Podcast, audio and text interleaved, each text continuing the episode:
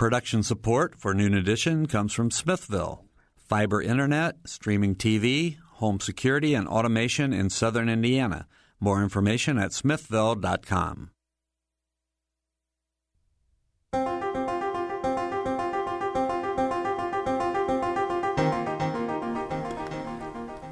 From the Milton Metz studio in the Radio TV building at Indiana University, welcome to Noon Edition. I'm Bob Zaltsberg, editor of the Herald Times, along with co-host WFIU WTIU News Bureau Chief Sarah Whitmire. We're less than a month away from the 2018 midterm elections, and early voting has already started. So, what, what issues will drive Hoosiers to the polls in 2018? The state that went to Donald Trump in 2016, will incumbent Joe, Senator Joe Donnelly, a Democrat, be able to retain his seat, or will Hoosiers turn to the Republican challenger, Mike Braun? Next month's elections will also determine Indiana's next Secretary of State, Auditor, Treasurer, and who will represent nine congressional districts. Today we're going to talk with four voters about what they see as the key issues in this next this upcoming midterm election. The guests that we have are in the studio. Uh, Jasna Lauer Wadena, who's from Greenwood, and she's a Democrat. Charles McDaniel, a Republican from Indianapolis. Harrison Knable, a Republican who's from New Albany, but he's a student here in Bloomington. And Daisy Rodriguez, who's a Democrat from Pendleton, Indiana, and she's here in Bloomington as a student as well. If you have questions or comments, you can give us a call at 812-855-0811 in Bloomington or 1-877-285-9348 from outside of the Bloomington area. You can also reach us at news at indianapublicmedia.org, and you can follow us on Twitter at Noon Edition. So we're very excited to have all four of you here in the studio with us today. Thanks for joining us. So I want to I want to start with uh, Jasna and just go down the panel and ask you to sort of identify what's the number one issue that you're thinking about as the elections draw near, or or the number one race that you're interested in. Either one. Um, I'm interested in the Senate race for Indiana mm-hmm. um, between um, Joe Donnelly and Mike Braun. Um, I'm a Democrat, so of course I'm, you know, voting for um, Donnelly. I, I believe in his um, platform, and actually, this is the first year I've actually been involved in any type of campaign, and I've done um, quite a bit of canvassing for the Indiana Democratic Committee. So. Um, I thought it was very a very important election, and I thought it was very important um, to do volunteer work, and I've done many hours, okay. knocked on many doors. All right, Harrison. Yeah, so uh, I believe that the Senate race is also the most intriguing in that it's probably the most contentious race and it's been able to garner a little bit of national spotlight. Uh, I'm a conservative Republican, so I will be supporting Mr. Braun. I'm a ground intern here in Bloomington for the Republican Party, so as well, I've spent ma- many, many, many uh, not so fun hours knocking on doors and whatnot and I believe that the main issue here is really regulatory ro- rollback and economic freedom. And I think Mr. Braun's experience as a businessman really gives him some insight into that arena, and that's the chief reason why I will be supporting him. All right. Charles McDaniel? Um, I'm pretty much a lifelong Republican, so I'll be supporting uh, Mr. Braun and uh, hoping that uh, the Senate will uh, become a little more in depth with the Republican side. So that's a pretty important race. Um, part of the issue has been so many important things with a almost divided uh, equally uh, Senate. Uh, it's really stalled a lot of things that need to move on. And um, that's unfortunate because our nation is, in, in many ways, in need of some change and some direction. Um, and I think that's why the current president certainly uh, was elected because people were, uh, many people were angry and upset, and actually many of them crossed over to vote for the current president because of um, kind of a lingering anger. So I think the Senate is obviously a key, although the House is pretty important as well. And uh, it seems to be more likely that it might turn over um, so I'm uh, I'm looking at that Senate race pretty close. As far as issues, uh, economic things are pretty important in the long term. There, we're over 21 trillion dollars in debt now, and as uh, people don't realize this, but every time that the Fed raises the rate a little bit, uh, indirectly that starts to impact the long term rates and the borrowing of the United States. And literally, it cost us tens of billions of dollars to refinance the old debt that we've already spent every time it goes up a quarter of a percent. And so that's money we do not have in order to be used in the future. So I think that's pretty important. It really under, undergirds everything that we do, from uh, whether you're interested or not interested in the military. Um, I'm a retired military officer. I'm very interested in that area. Or whether uh, or not uh, you're talking about uh, social support of systems and so forth. All of that has an impact. And if you're paying more for old debt, you have less money to use for new debt. Mm-hmm. Daisy? I am a Democrat, so I will be supporting Joe Donnelly. Um, I uh, something that's really personal to me is the healthcare system and um, the way Joe Donnelly wants to um, expand access and lower healthcare costs. It really, I really support that. And um, his opponent, Mike Braun, well, for Hoosiers, um, he would he he has already supported three three different um, uh, acts that would eliminate uh, coverage for 2.7 million Hoosiers um, because of pre-existing conditions, including but not limited to cancer, diabetes, mental health issues, and even pregnancy. And um, he does support the age tax for um, older people. So he so for older people, it'd be five times higher to afford um, health care than a younger person. And I believe that if you don't have enough money to um, have a good health care system or a good health care, um, it shouldn't. You shouldn't. You should be covered even though you don't have enough money for it. Mm-hmm. So that's one of the main reasons that I would be um, supporting John, Joe Donnelly on. This will be the first election you're voting in. Yes. So going into it, are, are you excited? How are you feeling? I am excited. I know this is a really um, important midterm race, especially um, because of the political climate that's been going on. Um, so I'm just excited to go out there and raise my voice and actually feel like I'm doing something to better this world instead of just complaining. and I know Harrison, you voted in the primary, but this is yeah. So I've been politically active since 2016. You know, with the tumultuous 2016 election, I wanted to get involved. But of course, I couldn't vote, so I did everything else in my power phone banking, knocking on doors, writing different op ed pieces. So now that I can finally, you know, go to the ballot box, it's just very, very. I feel very relieved that you know now I can finally punctuate all my work with a checkbox off a candidate's name as opposed to just telling other people to go support him, but you know I and myself can't with my vote. But now I can, so I'm very very excited, and it's been a long time coming. Mm-hmm. Well, same question really for for Jasna and and for Charles, but in a little different way. I mean, you both have voted quite a bit, but I think you said this is the first time you've worked for a campaign. It is. It's I mean, is this a different kind of election? I mean, it's how very, how important do you different, see it? Yeah. It's a very different type of election. It, um, I think it, um, I think society in general, um, I think we've become very tribal in our voting, um, and I think it is important. Um, I think the 2016 election, I think there was a lot of assumptions um, made by the Democratic Party that didn't come to fruition. And I think the Democrats now realize that, and everybody says it, and it's very true elections have consequences.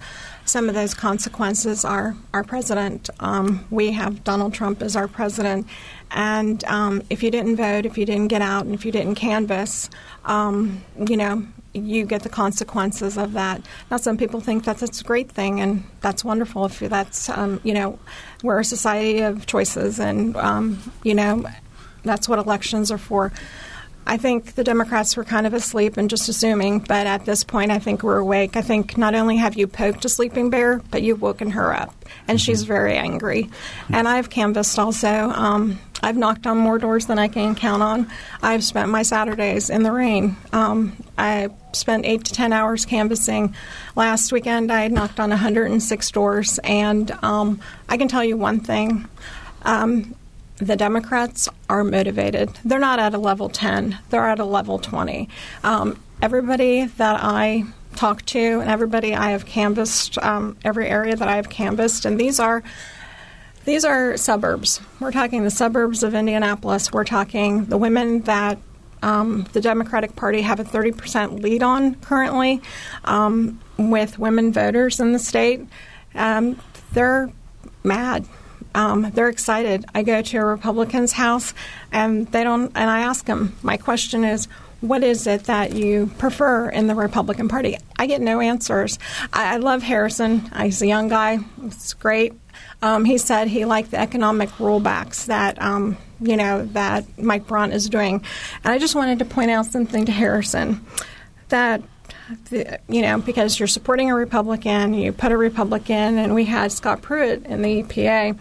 Um, in the Clean Air Act, under Section 112, it allowed us to increase our emissions of toxins due to new regulations. 189 toxins, um, like benzene and dioxin, which cause cancer and birth defects, are allowed to be admitted now at an increased rate. Um, so when you're talking about rolling back regulations, those are the regulations we're talking about rolling back. And why this is important is because a Coke manufacturing plant in northern Indiana was one of those that were cited and fined just recently in the news. So when you talk about rolled back um, regulations, you need to know what you're talking about and what regulations we are actually talking about. Don't sit there and talk to me about we're rolling back regulations when you have nothing to base that on and how it is one, helping our society, or two, hurting our society. You tell me, and you showed me, like I did, where it is helping our society by rolling back these regulations, whether they're financial regulations like we had in the financial crisis back in 2009, where so many Hoosiers lost their homes, their their homes. Probably not your dad because he's a doctor, but a lot of people did. And I don't want to get personal, but this is a very personal race. Well, let, let me. I'm going to let um, Harrison think about that for a minute because Yeah. I want to go to Charles first and let let yes, Charles uh, obviously it's a very complex thing. One, one of the things, honestly, I'm concerned about. I'm, I'm basically a conservative. I, I believe more in a small government. Um, I think there's a lot of ways of doing things and uh, helping uh, without the government, with a lot of overhead and so forth being involved. And I think looking at regulations is very important. Um, financial regulations and so forth. Obviously, the economy is doing pretty well right now, in part because of uh, regulations being examined, in some cases being rolled back. Um, I wish that the Congress was more involved in the process. Uh, I get concerned sometimes that what happens is the Congress passes a sort of generalized bill, and then they hand it off to um, an agency to interpret and to expand that. Um, I think that's really wrong. I think that uh, they're abdicating their responsibility as a legislature. So I'd like to see the, the, the legislative bodies, the House and the Senate, to be more involved and invested in narrowing that. Um, and so it's a pretty complex issue. The executive has been given a tremendous amount of power because of that abdication. And while I believe in a strong presidency, I also believe that there needs to be some narrowing in it. So that's probably some room that we need to look at. As far as being personal and saying that it's a doctor, that your parent, I have a, I have two parents that are very significant in my life. My first father died in Korea when I was three, and uh, was a from a relatively poor Missouri farm family, uh, typical of World War II. Um, had an eighth grade education, and yet was able to move up to become successful in the military. Uh, unfortunately, cost him his life. But we didn't start off very um, wealthy. Um, my mom had to work pretty hard to get us where we were.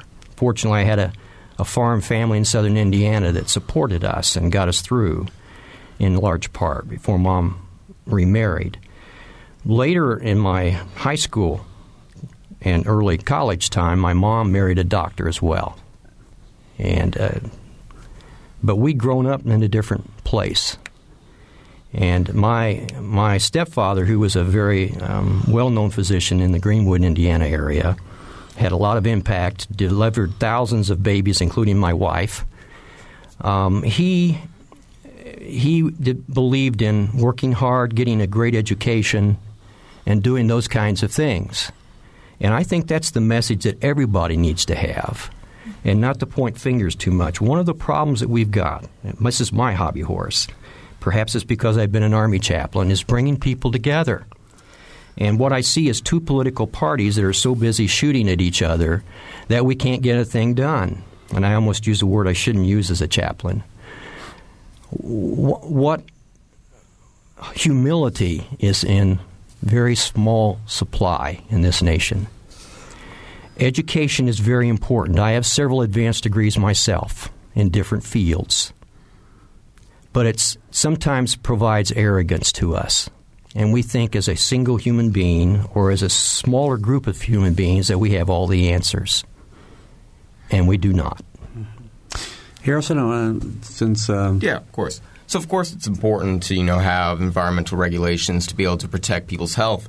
But if you take a look at it, these regulations are stifling American business and in this current economic climate climate with all the regulatory rollback and the tax cuts, which 97% of Hoosiers benefit from, we're seeing record un- record low unemployment, a record economy, wages are rising. So, of course, it, you need to strike a balance between protecting the environment, protecting the society, but you also have to unleash the American worker, which is the strongest force for good in the world. And in regards to my father, yes, he's a doctor, but he pulled himself up by the bootstraps. He worked himself through college. He put himself through the Air Force to pay for his medical school. And he's grown, he's raised me with those same values. You know, he's the most honorable man I know. Mm. So, yes, he's a doctor, and that comes with a certain level of income, but that doesn't, that's certainly not a negative he's a great man and he's raised me by great values, and I try my best to reflect those values. Mm-hmm. Can I respond to that? yeah. Um, when I commented on the fact that his father was a doctor, I was saying that he did not feel the financial hardship that most Hoosiers felt when they when the economy tanked in 2008, um, 2009, when uh, President Obama was elected. Um, he was not feeling the financial hardship. He didn't lose his home, and that's great that your dad pulled himself up by the bootstraps. I I applaud him for doing that. And my father was the same way. He came to the United States when he was in his 20s. Um, he built a business.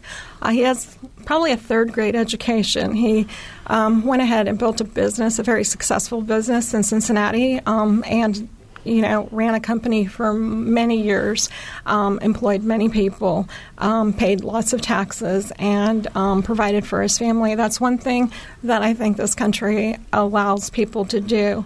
But I also think you have to understand. Um, that there are people suffering, and if you don't, you know, and people were suffering.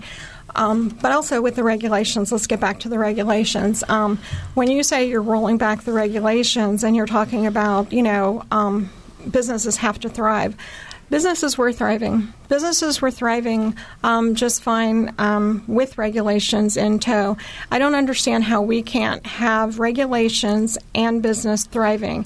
When you deregulate everything, you are uh, once again um, putting our country at risk for allowing companies to take advantage of those regulations whether it's emitting chemicals in the air um, that cause cancer, whether it is rolling financial institutions back and not providing um, consumer protection like the Consumer Protection Agency was designed to do. Regulations are put there for a reason. Um, they're put there for our society and the safety of our society. Now, if you can point to one regulation either one of you can point to one regulation that was stifling our industry in some way, please tell me what it is because I'd like to know what it is. Because I don't think, you know, just give me one. Well, again, you guys can can think yeah. that through. If you want to address that, yeah. you can. Yeah. I want to turn to Daisy because one thing that Jasna talked about before is she alluded to this being, you know, that that, that women are upset during uh, during this election, and we've heard of this called you know the Year of the Woman and all that. And you know you're a first time voter and a young woman. Yes. So is that an issue? I mean, are there issues that you think are unique to you as a woman?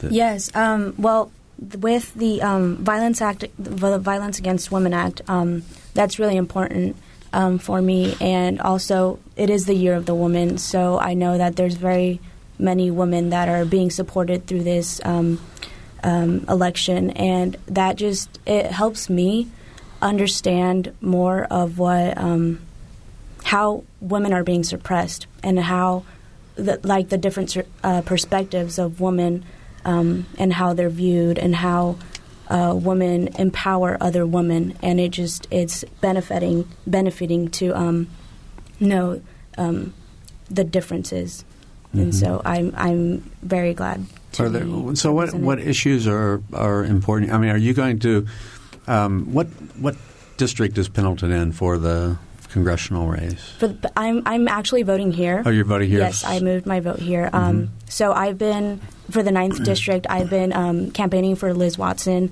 and I just think she's a phenom- phenom- phenom- phenomenal woman. I'm sorry, um, and she's.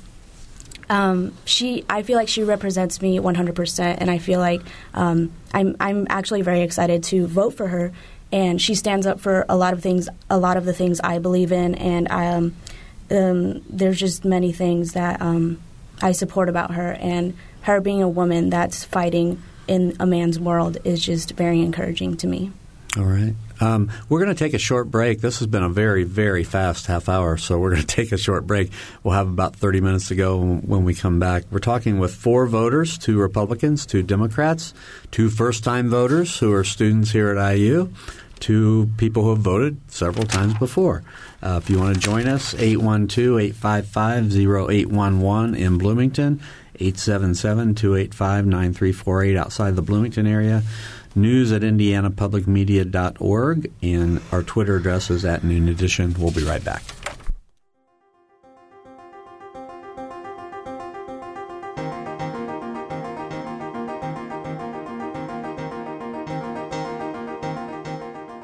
From the Milton Metz Studio at IU's Radio TV building, this is Noon Edition on WFIU.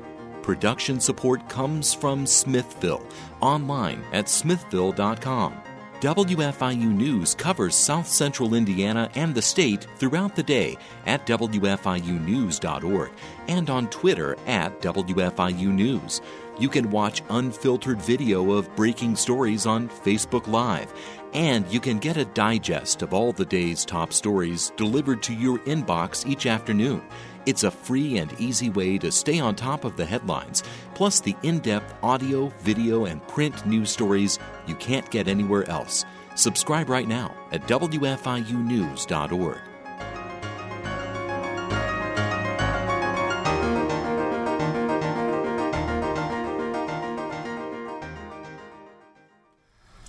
Welcome back to Noon Edition. I'm Bob Zaltsberg from the Herald Times, along with Sarah Whitmire from WFIU and WTIU. We're talking with four uh, voters, four people who plan to vote in the election. Uh, two are Democrats, uh, Jasna uh, Lauer Wadena, who's from Greenwood, and Daisy Rodriguez, who's a, uh student here at IU and will be voting in the ninth district, though she's she grew up in Pendleton, Indiana. And two Republicans, Charles McDaniel, who's a, a Republican from Indianapolis, and Harrison Knable, who is from New Albany but is also a student here at IU. Will you be voting in Bloomington or New Albany? Uh, I will be voting back in New Albany, Back in same Albany. congressional district, so it's I Right. don't see too much of an issue there. So if you want to talk to these four uh, four voters, give us a call 812-855-0811 or 1-877-285-9348. News at indianapublicmedia.org is our uh, address, web address, and at Noon Edition. Sarah? So Harrison and Daisy, if you two could just talk a little bit about where you've gone to get information about the candidates and how you have formed opinions about who you're going to support. Yeah, you want to start. Harrison? Uh, yeah.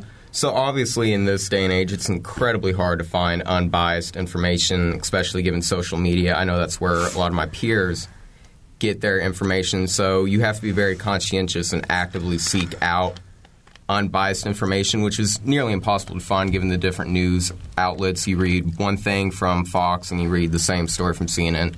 Two totally different worlds. So I try and dig deep. Uh, I try to read different local newspapers. I feel like those are a little more unbiased in terms of who the actual who the candidates actually are. And uh, since I tend to see things through a business and economic lens, I'll tend to get my national news from the Wall Street Journal. And of course, I have my guilty pleasures of conservative talk radio, but I try not to form my fact based opinions off of those because I know that does come with a certain level of bias.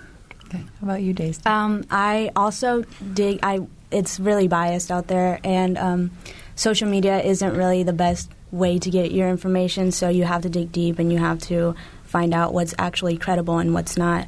And also, I'm with a civic leaders program, so there's always um, interviewers coming and all, always like different people from different aspects and different fields coming to talk to us about um, what they what they're like um, what they see are issues and things like that. And I recently went to um, a trip to Washington with this program, and um, we spoke to some senators and we spoke to um, different people that um, are out there trying trying to get young people to vote. So I think that's a really that's a really great um, way to get your information because you know it's credible and you know it's 100% true. I'm curious. Just do, do you all think with young people there's more awareness of what's on social media might not be true given what we experienced in, in the last election? I, I feel like in social media with social media, um, many many people do know that it's false, but they still tend to base their facts Really? off of social media. And when you ask like to for them to give credible sources, they can't really.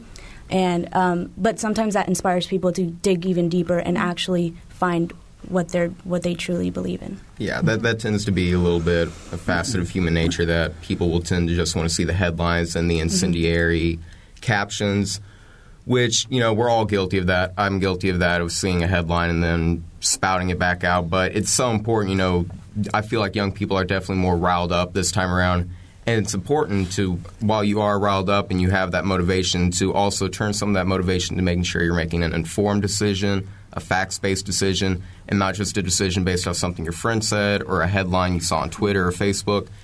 It's so we have so much information nowadays, but it's, it's kind of a paradox that we have we have so much readily available information, but at the same time, I feel like people are becoming less and less informed due to that overload because they don't feel the need to go in depth. I, I want to ask about advertising, um, particularly television advertising. There, the campaign spend a great deal of money on TV advertising, social media advertising, some newspaper advertising, and so much of it is negative. And I just want to get your reaction. I mean, does it have an impact on you? When, I, you know, I, I can point to the the Donnelly versus Braun campaign, and if you really listen to those ads, you would think that neither one was fit to be in office. I mean, so I mean, what kind of what kind of impact does campaigning like that have on you? And Jasna, let's start with you. Um, I think that um, when you hear negative ads, um, and you have to understand that it's sometimes coming from dark money. Um, it's coming. Uh, you have to think of the source. Um, a lot of the ads are not actually put out by the candidates themselves. They're put out by super PACs. They're put out by dark money that we don't even know now because we don't have that information. It's hidden.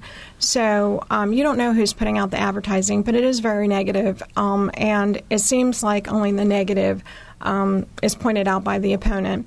Um, in fact, I received a couple mailers just the other day, came to the house, and one mailer was from Mike Braun. There were actually a couple from Mike Braun.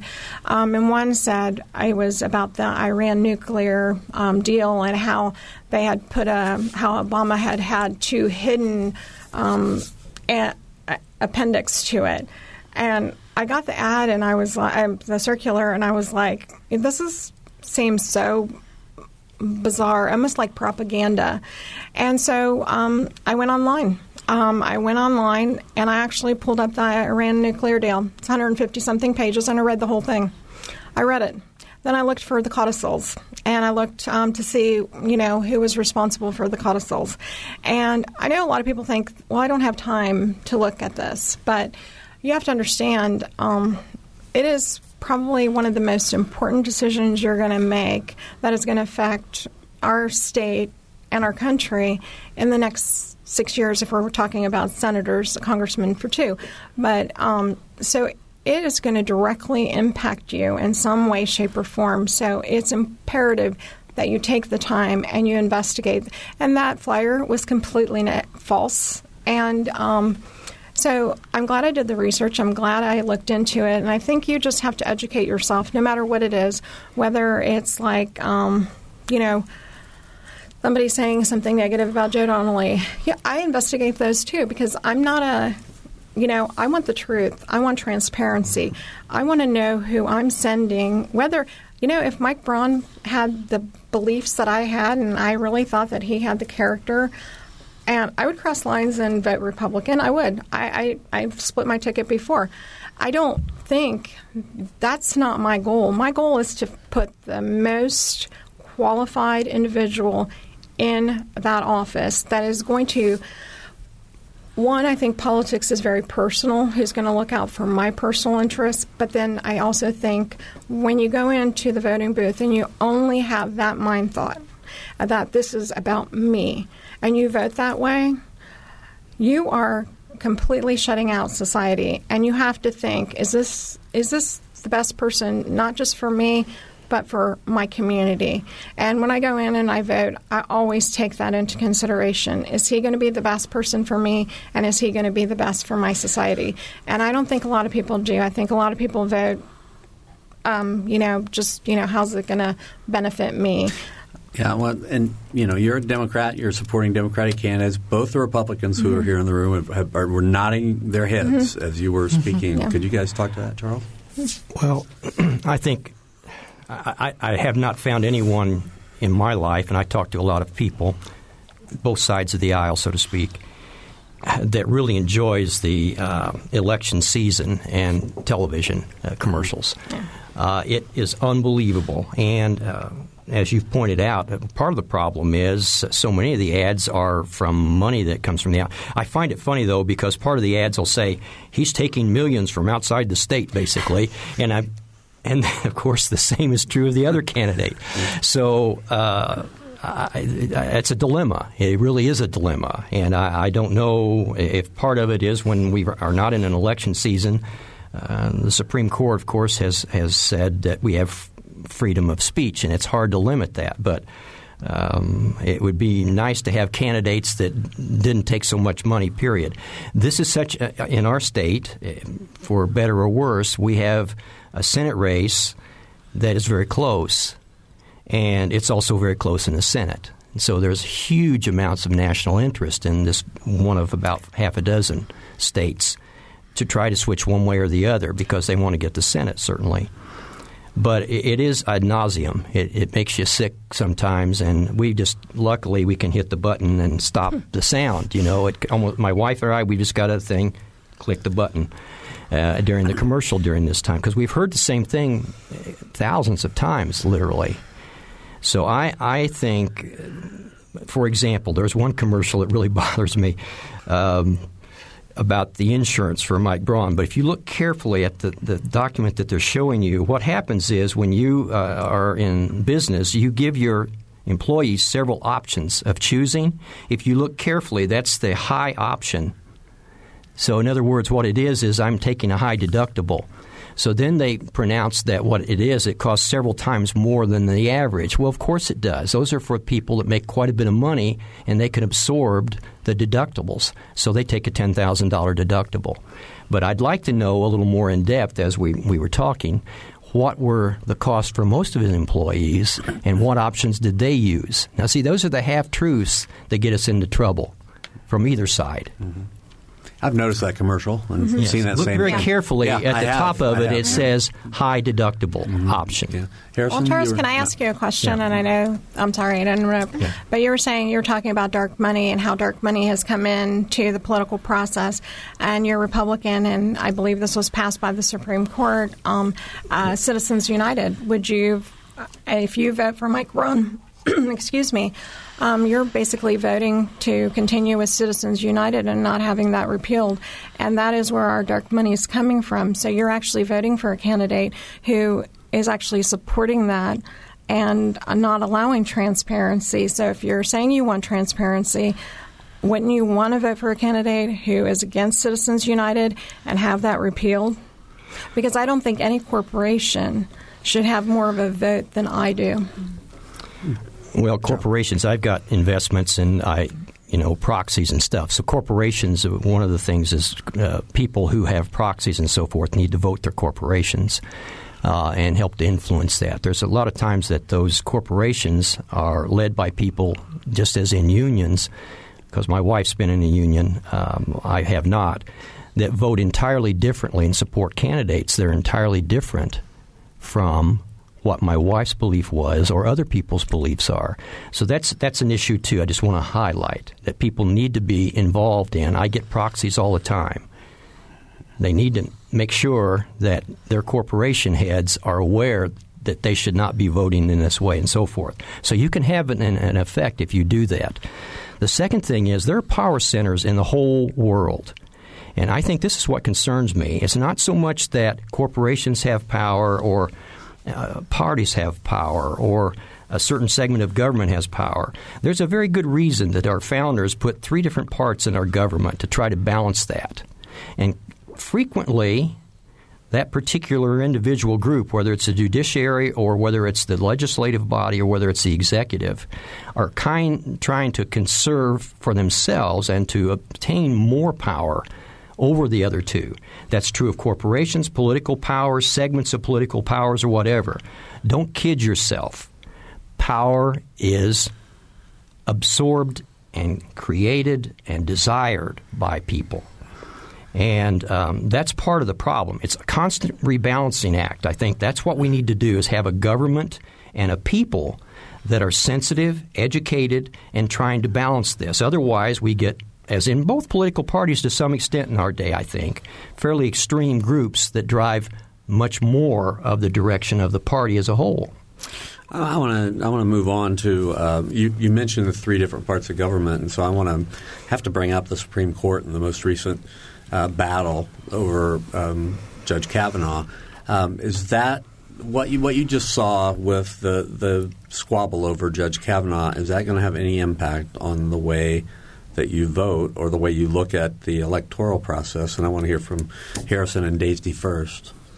Yeah, I'll let Daisy go Okay. 1st Mm-hmm. So, with um, Kavanaugh being confirmed, it has been a very um, tough situation, especially for me. Um, and I know for very many women, and not just women. So, I know it, it definitely um, persuaded me even more to vote um, for the Democratic uh, Party because I know that it was mostly the Republican Party who voted for um, Kavanaugh. So I just think that's that's something that's going to hurt um, the Republican Party, but also it will help the Democratic Party because they are angered and they are um, fired up. So they, I feel like they will go to the polls and they will vote. Okay. Hopefully. Harrison? Yeah, I was discouraged at what I saw from both parties, uh, especially from the Democrats. You know, I can't really speak upon uh, whether or not Dr. Ford's allegations were true or not. They were found to be untrue by the Senate, so I'll consider that settled.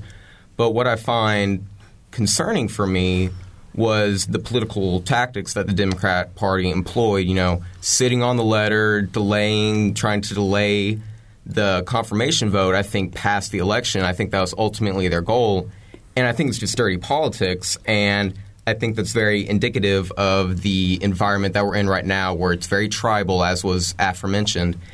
And I think that's an issue. You know, the confirmation process used to be very bipartisan. It used to be kind of a cornerstone of what our nation was supposed to be in terms of, you know, coming together. Even RGB uh, kind of lambasted the Democratic Party for what they did. And that's RGB, so that's a Democratic heroine. So it was it was very troubling for me. Uh, I think everyone can say that both parties definitely had their issues. I'm glad that he was confirmed. I believe that presumption of innocence and due process is very important, and her allegations were uncorroborated and they could not be proven. I do believe something happened to her. I'm not sure. I'm not going to speak on it because I don't know. I'm very comfortable saying that I don't know, and I would be uncomfortable saying I believe she's lying or not lying. But what I do know is that in a court of law, it would not be upheld. So I think it's important that due process and the presumption of innocence and the burden of having to prove the guilt falling on the accuser, those are the cornerstones and the foundation upon which this nation was built. So if we throw those by the wayside, it's a very slippery slope to see where we can end up. So it was very contentious, very disputatious for everyone involved. I think we can all agree on that. And hopefully, that in my young life, that's the worst. I thought the 2016 ele- election was the uh, worst polarization that I'd ever seen and hopefully would ever see. But I think it's continually getting worse. And I think common people, you know, us, we're not up in the Senate or the House. We can realize that, okay, this division, this polarization, something needs to change. We're torn apart and we have to find a way to bring it back. And I think a good example of that is the confirmation process. People used to be confirmed 90 votes to single digits, and now we're having 51 to, I believe it was 50 to 48. That's an issue. We have to fix that. Let me give our phone numbers again. Just Can in I no, let me give to no, that, please? let, let me give the phone numbers Sure. Mm-hmm. again, please. Um, 812-855-0811 and 877-285-9348 outside of the Bloomington area. We have about 15 minutes left to go, and if you want to give us a call, please do so. I would love to respond to the Quickly, please. Oh, Yeah, sure. okay. Yeah. Okay. I'd love to respond to the Supreme Court nomination. Mm-hmm. Um, first of all, he was not. Um, he was not um, innocent. Um, he was not. De- no one found that he was innocent. Um, presumed innocent presumed until- innocent. yes. He's no. Okay. Uh, President Trump came out and said that he was innocent. He was never found innocent. There's a few things that you're a little skewed on your facts. Number one is the fact that he um, that the number one was the um, actual investigation that was done by the FBI. Um, the FBI Director Wray came out a couple days ago and said that the scope of the investigation was limited by the White House. It was not a transparent investigation. They were limited to what they were allowed to do, who they were allowed to talk to, and what they were allowed to follow up on. I look at it this way. When he was asked several times, would you welcome an FBI investigation and would you be willing to take a lie detector test? Even though people say they're not admissible, um, you know, Professor Ford did do that. At each time that he was asked that, he specifically uh, refused to answer. If I were innocent, 100% innocent, and there was nothing I had to hide, I would welcome any investigation. I, could strap on 100 polygraphs to me, and I would be happy to answer any one of them. And when you say that, you know, it was investigated and it was found to be true, it was a sham of an investigation. It wasn't complete. There also is another investigation that is going on with complaints that were actually um, from the Ninth Circuit. They went up to the head um, of the Supreme Court, and they were because, and he could have quashed them. Judge Roberts could have quashed them and not even looked into them. But what he did is he, two days ago, he referred them to the 10th District Circuit for them to go ahead and be investigated. So um, Judge Kavanaugh's um, confirmation, yes, he is confirmed, but his, the investigation is not over. I Um, believe. Jasna, he- can I? Can, I'm going to break break Yeah, in here because I sure. I don't want to redo the whole Kavanaugh Sure, case. I, I just just- wanted to see how it Yeah. impacted the way you're thinking about the I election. totally Okay? made me But vote thank for you. uh, Joe Okay. Donnelly because I would never vote for a Republican who would do something Okay, like that. thank you, Sarah. And, uh, Charles, did you want to add? Yeah, I just wanted to say it obviously is very controversial. I, I dug into it quite a bit myself, and um, substantiation, corroboration is very important. And the, there, the, the people that she had even listed in order to do that didn't come through for her. Um, and I thought that was a very important point. Um, as far as saying if you were, uh, and we can be hypothetical in that, I think we had a judge who was understanding the way the system works. And uh, he was not going to be as forthcoming. So, anyway. Uh, that Will, can- it have an impact on how yeah, you it- vote? oh, I think it will. I think it'll have a, a, an impact. But I, I think, again, part of it is to try to see there are important points to be preserved and um, to be supported on both sides. I have two daughters. Um, they're very powerful daughters, very uh, smart, very um, educated, and they're not going to be voting for uh, the current senator. I'll just tell you that. And so there are women out there who were not convinced as well as men. And I think that's very important. Okay, we're going to go to the phones. We have a phone call from Steve. Put on your headphones so you can hear. Steve, go ahead. Yeah, um, a real quick observation. I think I heard um, the two gentlemen on the show talk about institutions that have sort of shaped their um, political philosophies. And if I heard it right, and I'm sorry I came in a little bit late, both of them cited the military, and I believe one of them said somebody went to medical school in their family. I, I don't want to misstate things. Is that accurate? Yes. Yes. Yeah. Uh, by the way, but most of my family were Democrats growing up.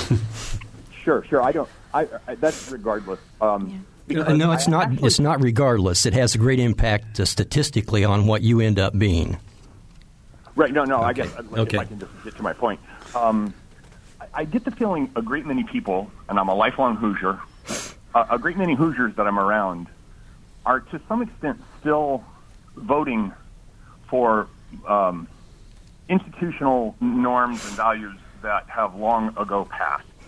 Uh, the parties have essentially sorted. And when you vote for one, you're voting for a pretty consistent, regardless of the people who are running, you're voting for a pretty consistent set of policies.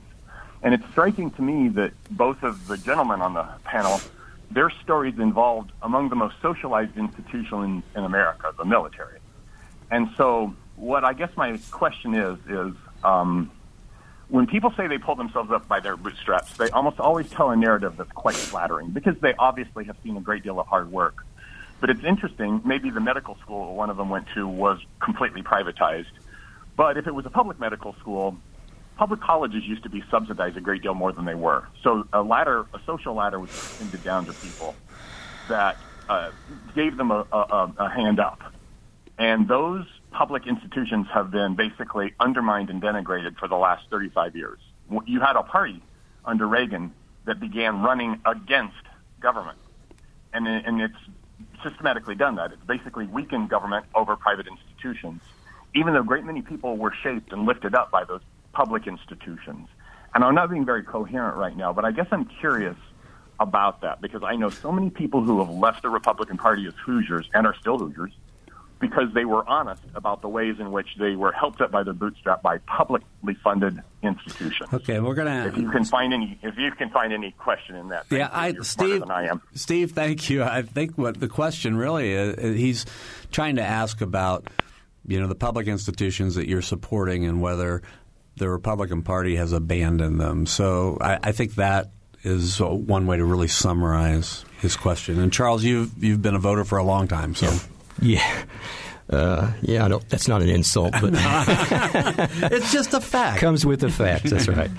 So have I. Yeah, I, uh, I, it was Steve, right? Steve, Yeah, yes. I appreciate Steve's comments, um, and I, I've been helped. Um, my father died in Korea, so I went on his GI Bill initially, but I've gone on from that and um, earned a lot of my own education and uh, worked pretty hard for that. So I think that's the more fundamental thing is to understand there's a responsibility on the person's side as well. Just because it's handed to you doesn't mean that it's you've you've got to do something for it. You've got to use it. You've got to build on that. And, and I think that's important. I think it's a little too much of a blanket statement to uh, say that the Republicans have basically tried to erode completely these things.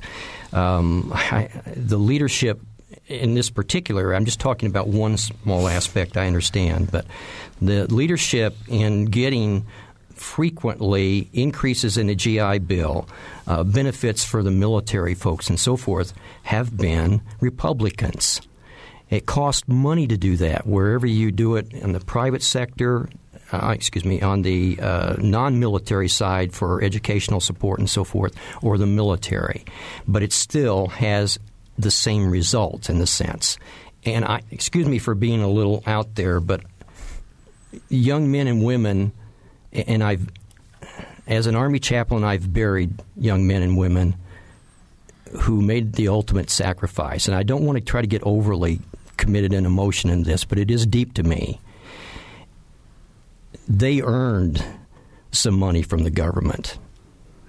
And I think it was a, a, a Democrat in my youth who got assassinated when I was a, a, senior in high school, and I can tell you exactly where it was. I was walking down the hall, and I can tell you within a foot of where I was when I heard it over the announcements. And his name was Kennedy. And we need to understand, we need to think more about what he said one time, and that's think not so much what your government can do for you, but what you can do for your government. And there's got it's a balancing act. It's a constantly looking at things, and I think both parties need to do this. So I don't want to.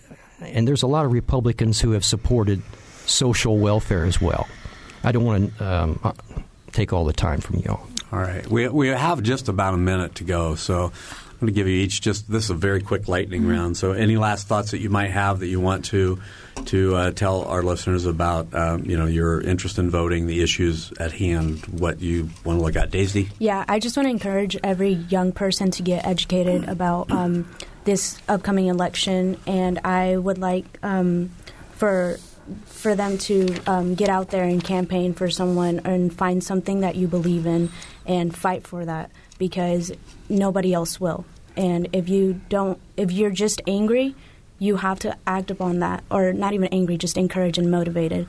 And um, also, just a shout out to um, the Latino voters because I know many of the many um, Latinos aren't don't really think that their vote matters, but I really want to encourage you guys to um, go out and vote and get educated. Okay, I'm giving Daisy the last word. Thank you very much. We are out of time. I want to thank our four guests who are with us today Jasna Lauer uh, Wadena from Greenwood, Charles McDaniel from Indianapolis, Harrison Knable from New Albany and Bloomington, IU student, and Daisy Rodriguez from Pendleton and an IU student. For producer Patrick McGurr, engineer Mike Pashkash, and co-host Sarah Whitmire, I'm Bob Zaltsberg. Thanks for listening.